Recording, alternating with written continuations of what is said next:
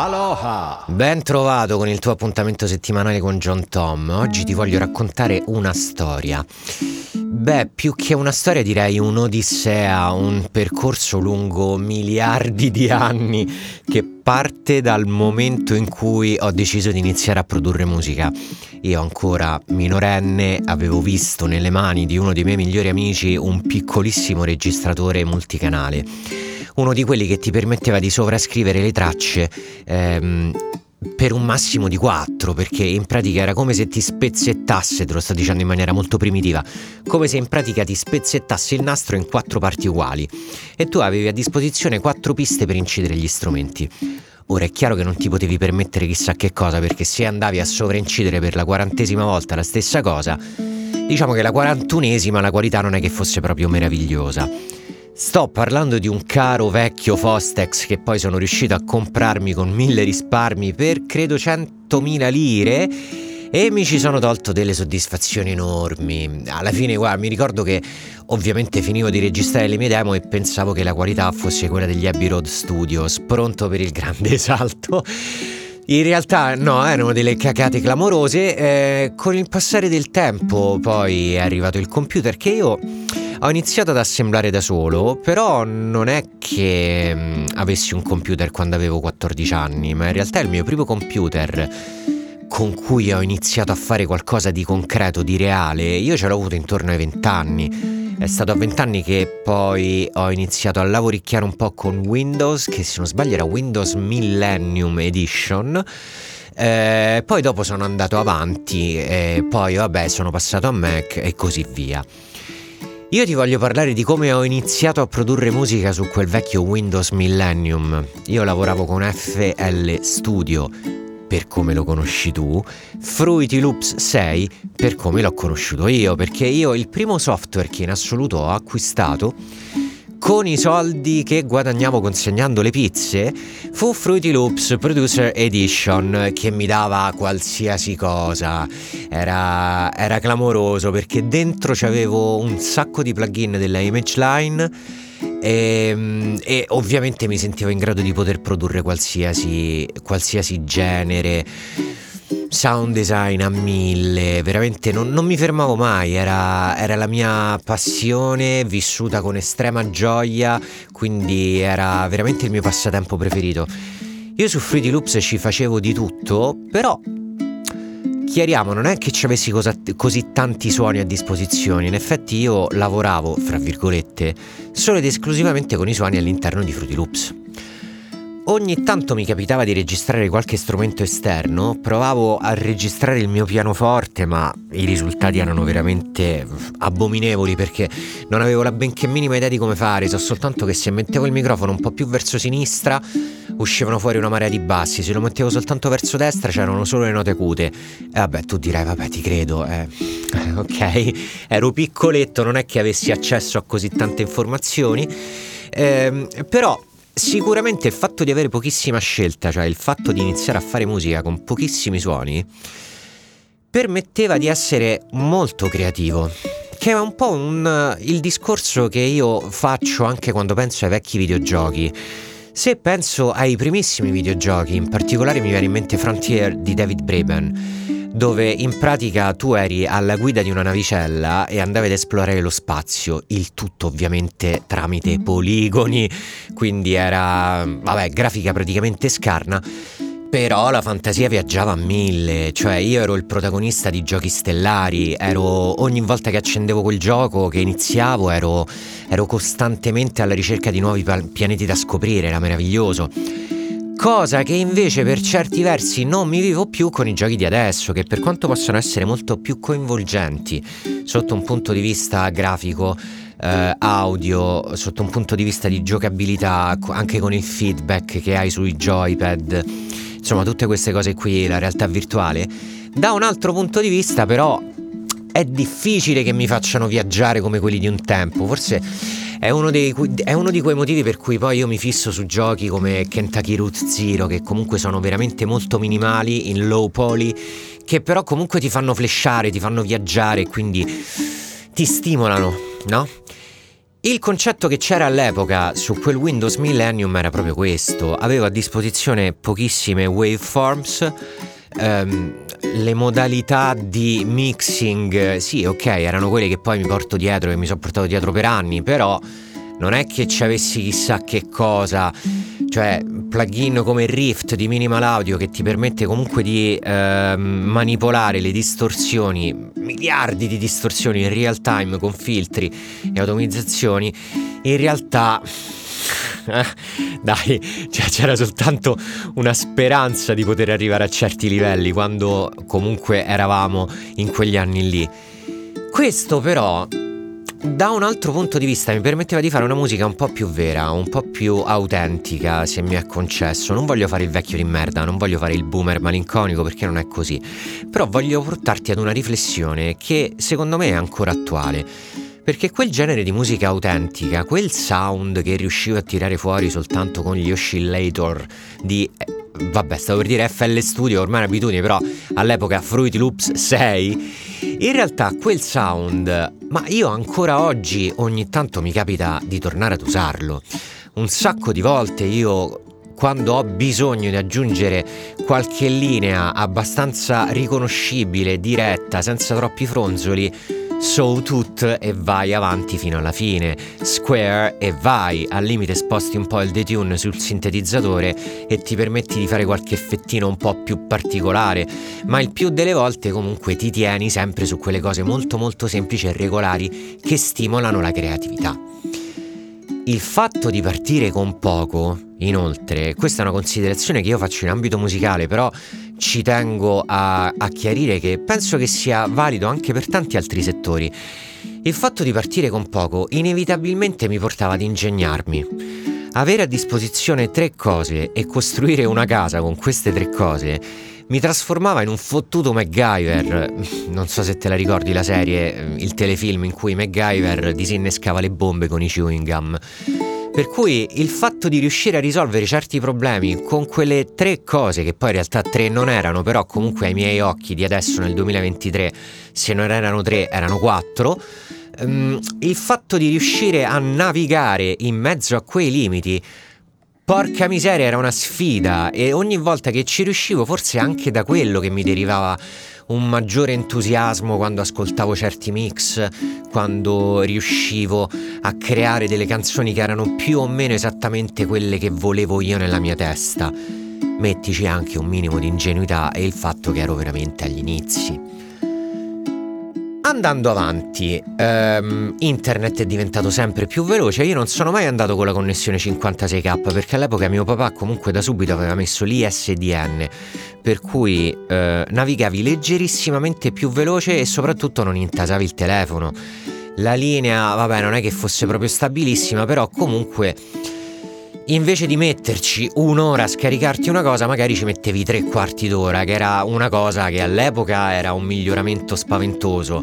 Ad oggi, se dovesse risuccedermi, probabilmente urlerei strappandomi gli ultimi due capelli che mi sono rimasti, quindi proprio no. Però comunque Eravamo entrati nel periodo in cui iniziavamo a scaricare le cose. Erano i primissimi tempi. Non c'erano ancora i torrent, erano i primi tempi di Napster, poi venne Mule, poi WinMX e quindi da lì piano piano come tutti, regà, come tutti, ho iniziato a tappezzarmi il computer di Trojan. Keygen, eh, virus, crack, cose che non stavano né in cielo né in terra che poi inevitabilmente mi portavano boh, nel giro di, di, ogni tre mesi mi portavano a spendere almeno un weekend intero nel cercare di, di sistemare un attimo la caciara che avevo creato sui miei dischi rigidi. Però Comunque, questo per dire che, che le, le, visuali sulla music production, i miei orizzonti piano piano si stavano espandendo.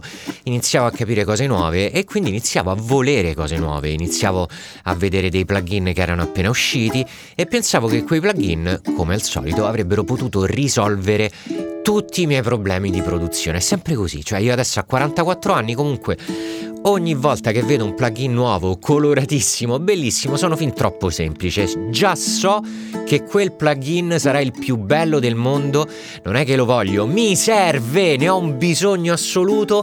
Come cazzo ho fatto a produrre musica prima senza quel plugin?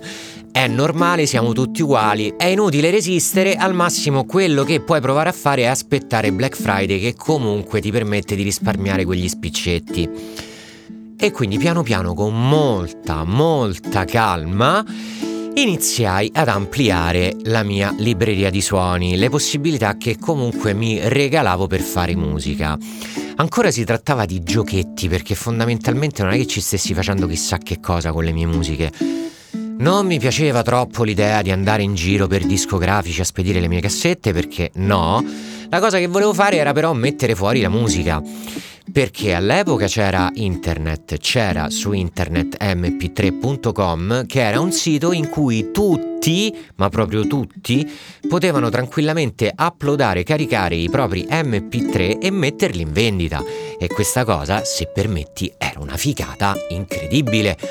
Quindi, quello che volevo fare io all'epoca non era tanto andare boh, a suonare all'Arena di Verona, anche sti cazzi. Quello che volevo fare io era fare i miei MP3, mettermeli lì sul sito, avere la mia bella paginetta, organizzarmi quei 10 MP3 in un CD e che poi alla fine avrei messo in vendita, immaginandomi che l'avrebbero comprato praticamente tutti e quindi da lì ipotizzare un futuro in musica non è che andò proprio esattamente così, poi mp3.com venne venduta a vivendi.com e adesso è diventata una cosa che ancora non ho capito bene cos'è, se c'è ancora perché poi ero rimasto a Justin Timberlake che l'aveva comprata e poi boh.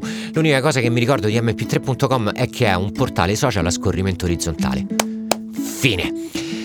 Comunque, il succo è io volevo fare musica, avevo iniziato a fare MP3, volevo renderli un po' più interessanti e quindi mi servivano altre cose perché non ero in grado di andare a fondo su quelle che avevo. E lì è iniziato il vero casino perché il fatto di caricarmi di plugin nuovi, di suoni nuovi, di una marea di samples, in realtà non mi aiutò ad approfondire la conoscenza dei synth che già avevo, ma semplicemente allungava in maniera incredibile i tempi di realizzazione di un pezzo. Perché potevo passare anche un'ora, due ore a cercare i sample nelle mie cartelline e alla fine alla fine riuscivo magari a selezionarne 10, alla fine venivo a capo con 10 rullanti buoni che però dovevo inevitabilmente scegliere perché non è che ne puoi usare tutti e 10.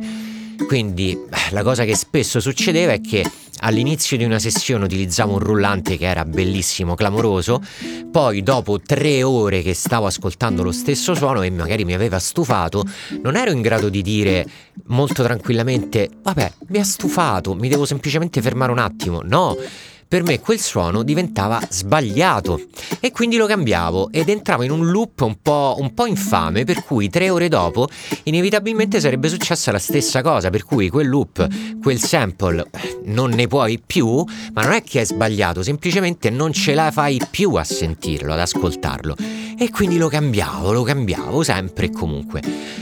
La cosa finiva che il pezzo alla fine non era più quello che avevo in testa come agli inizi, ma prendeva una piega che a volte mi diceva bene, altre volte mi diceva malissimo e venivano fuori delle cacate incredibili che guarda, io alla fine pubblicavo, ma più che altro le pubblicavo su mp3.com solo perché mi piaceva comunque l'idea che ci fossero i miei amichetti che nel frattempo avevo conosciuto online su mp3.com mi piaceva l'idea che magari ascoltassero queste cose. Tutto qui, ma di- diciamo che ecco, non avevo la pretesa di fare un pezzo clamoroso o chissà che cosa. Deceduto mp3.com arrivai ad ampcast.com e da Ampcast One Sound che durò credo forse tipo 2-3 mesi.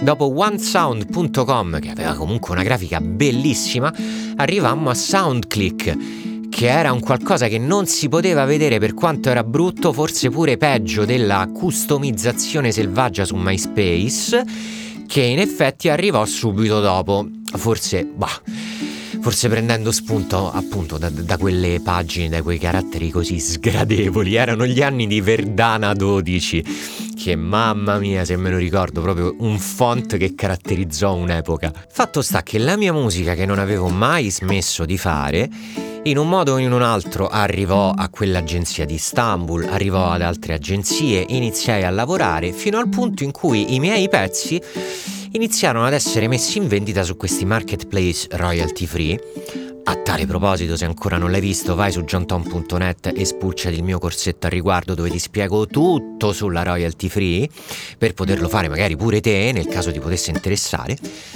E quindi mettendola in vendita su questi siti, eh, per certi versi io continuavo a ripetere quella sensazione che avevo nei primi giorni di mp3.com, cioè, madò, che figo, qualcuno che mi ascolta, qualcuno che mi dà i soldi per ottenere la licenza di un mio brano era un po' diverso perché nei marketplace royalty free stavo vendendo la licenza di utilizzo, mentre su mp3.com fondamentalmente vendevo il disco.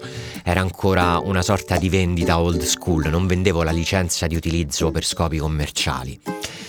Comunque, erano i primi tempi in cui alla domanda ma che lavoro fai? rispondevo guarda music producer, compositore, faccio musica e se devo essere sincero, dall'altra parte non è che mi rispondessero così tante volte, no, ma io dico proprio che lavoro fai nella vita.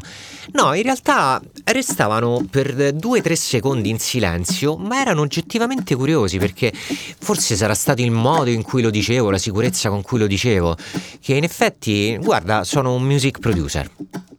Boom. Così. Eh, non è che lasciavo adito a dubbi oppure facevo le faccette come per dire sì, però aspetta che ti spiego. Forse questa cosa magari arrivava. La situazione attuale però, ora che avevo iniziato a lavorare, era un po' più grande di me, cioè non ti dico che era degenerata, però quasi. Allora, le librerie che avevo a disposizione ancora non erano tante, perché io ho sempre pensato che um, arrivato ad un certo punto non sono più i suoni che ti servono, ma sono i suoni che ti piacciono. Quindi non si tratta più di andare a riempire la tua libreria con dei sample oppure con altri strumenti, altri synth che effettivamente ti aiutano. Si tratta più che altro di riempirla con suoni che ti ampliano la scelta e quindi ti allungano i tempi e quindi invece di starci due ore per fare un pezzo ci stai due giorni e non andava Bene, anche perché io sono sempre stato uno di quelli che si rompe dopo un po', eh, quindi preferisco sbrigarmi e pace. Su questo sono sempre stato abbastanza bravo, credo, eh, nel riconoscere che magari spesso i pezzi non erano belli, dai, però ci ridevo sopra. Mi capitava di chiacchierare con uno dei miei amici, dei miei vecchi amici di mp3.com dicendogli ma senti che cagata che ho fatto e, e però la risposta era comunque ridendoci sopra, vabbè che cazzo ti frega dai pubblicalo dai oh, magari a qualcuno piace. L'ho sempre vissuta in maniera molto, molto aloha sta cosa qua, quindi... Um, però, ecco, eh, il discorso era che comunque in certe situazioni mi serviva un po' più di qualità.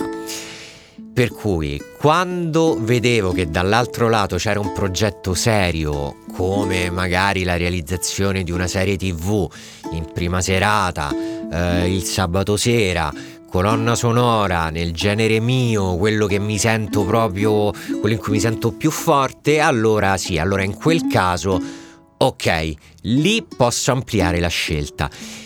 Però, pur comprandomi nuove librerie o nuovi strumenti, ci tengo a precisare che io lì stavo ampliando la scelta in un settore che conoscevo fin troppo bene cioè, se mi chiedi di fare musica emotional, emotiva, pianoforte e violini per far piangere le casalinghe di Voghera, io non ho problemi. Cioè, riesco tranquillamente a pizzicarti le corde del cuore. Per cui sono anche in grado di dire. Mm, forse piano C7 di Keyscape no, però magari va meglio Gentleman di Native Instruments. Oppure eh, troppo profondo Gentleman, mi serve qualcosa di un po' più mm, con più cazzimma. Usiamo Noir.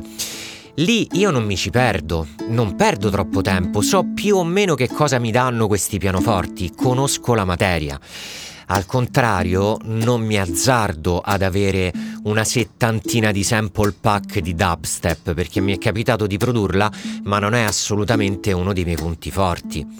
Non mi azzardo nemmeno a comprarmi serum perché comunque ho scelto di fare quella tipologia di suoni su Omnisphere con una Sonic Extension Seismic Shock che più o meno mi dà qualcosa di simile. È limitato, è chiaro, non mi dà quelle stesse cose, però mi risolve il problema.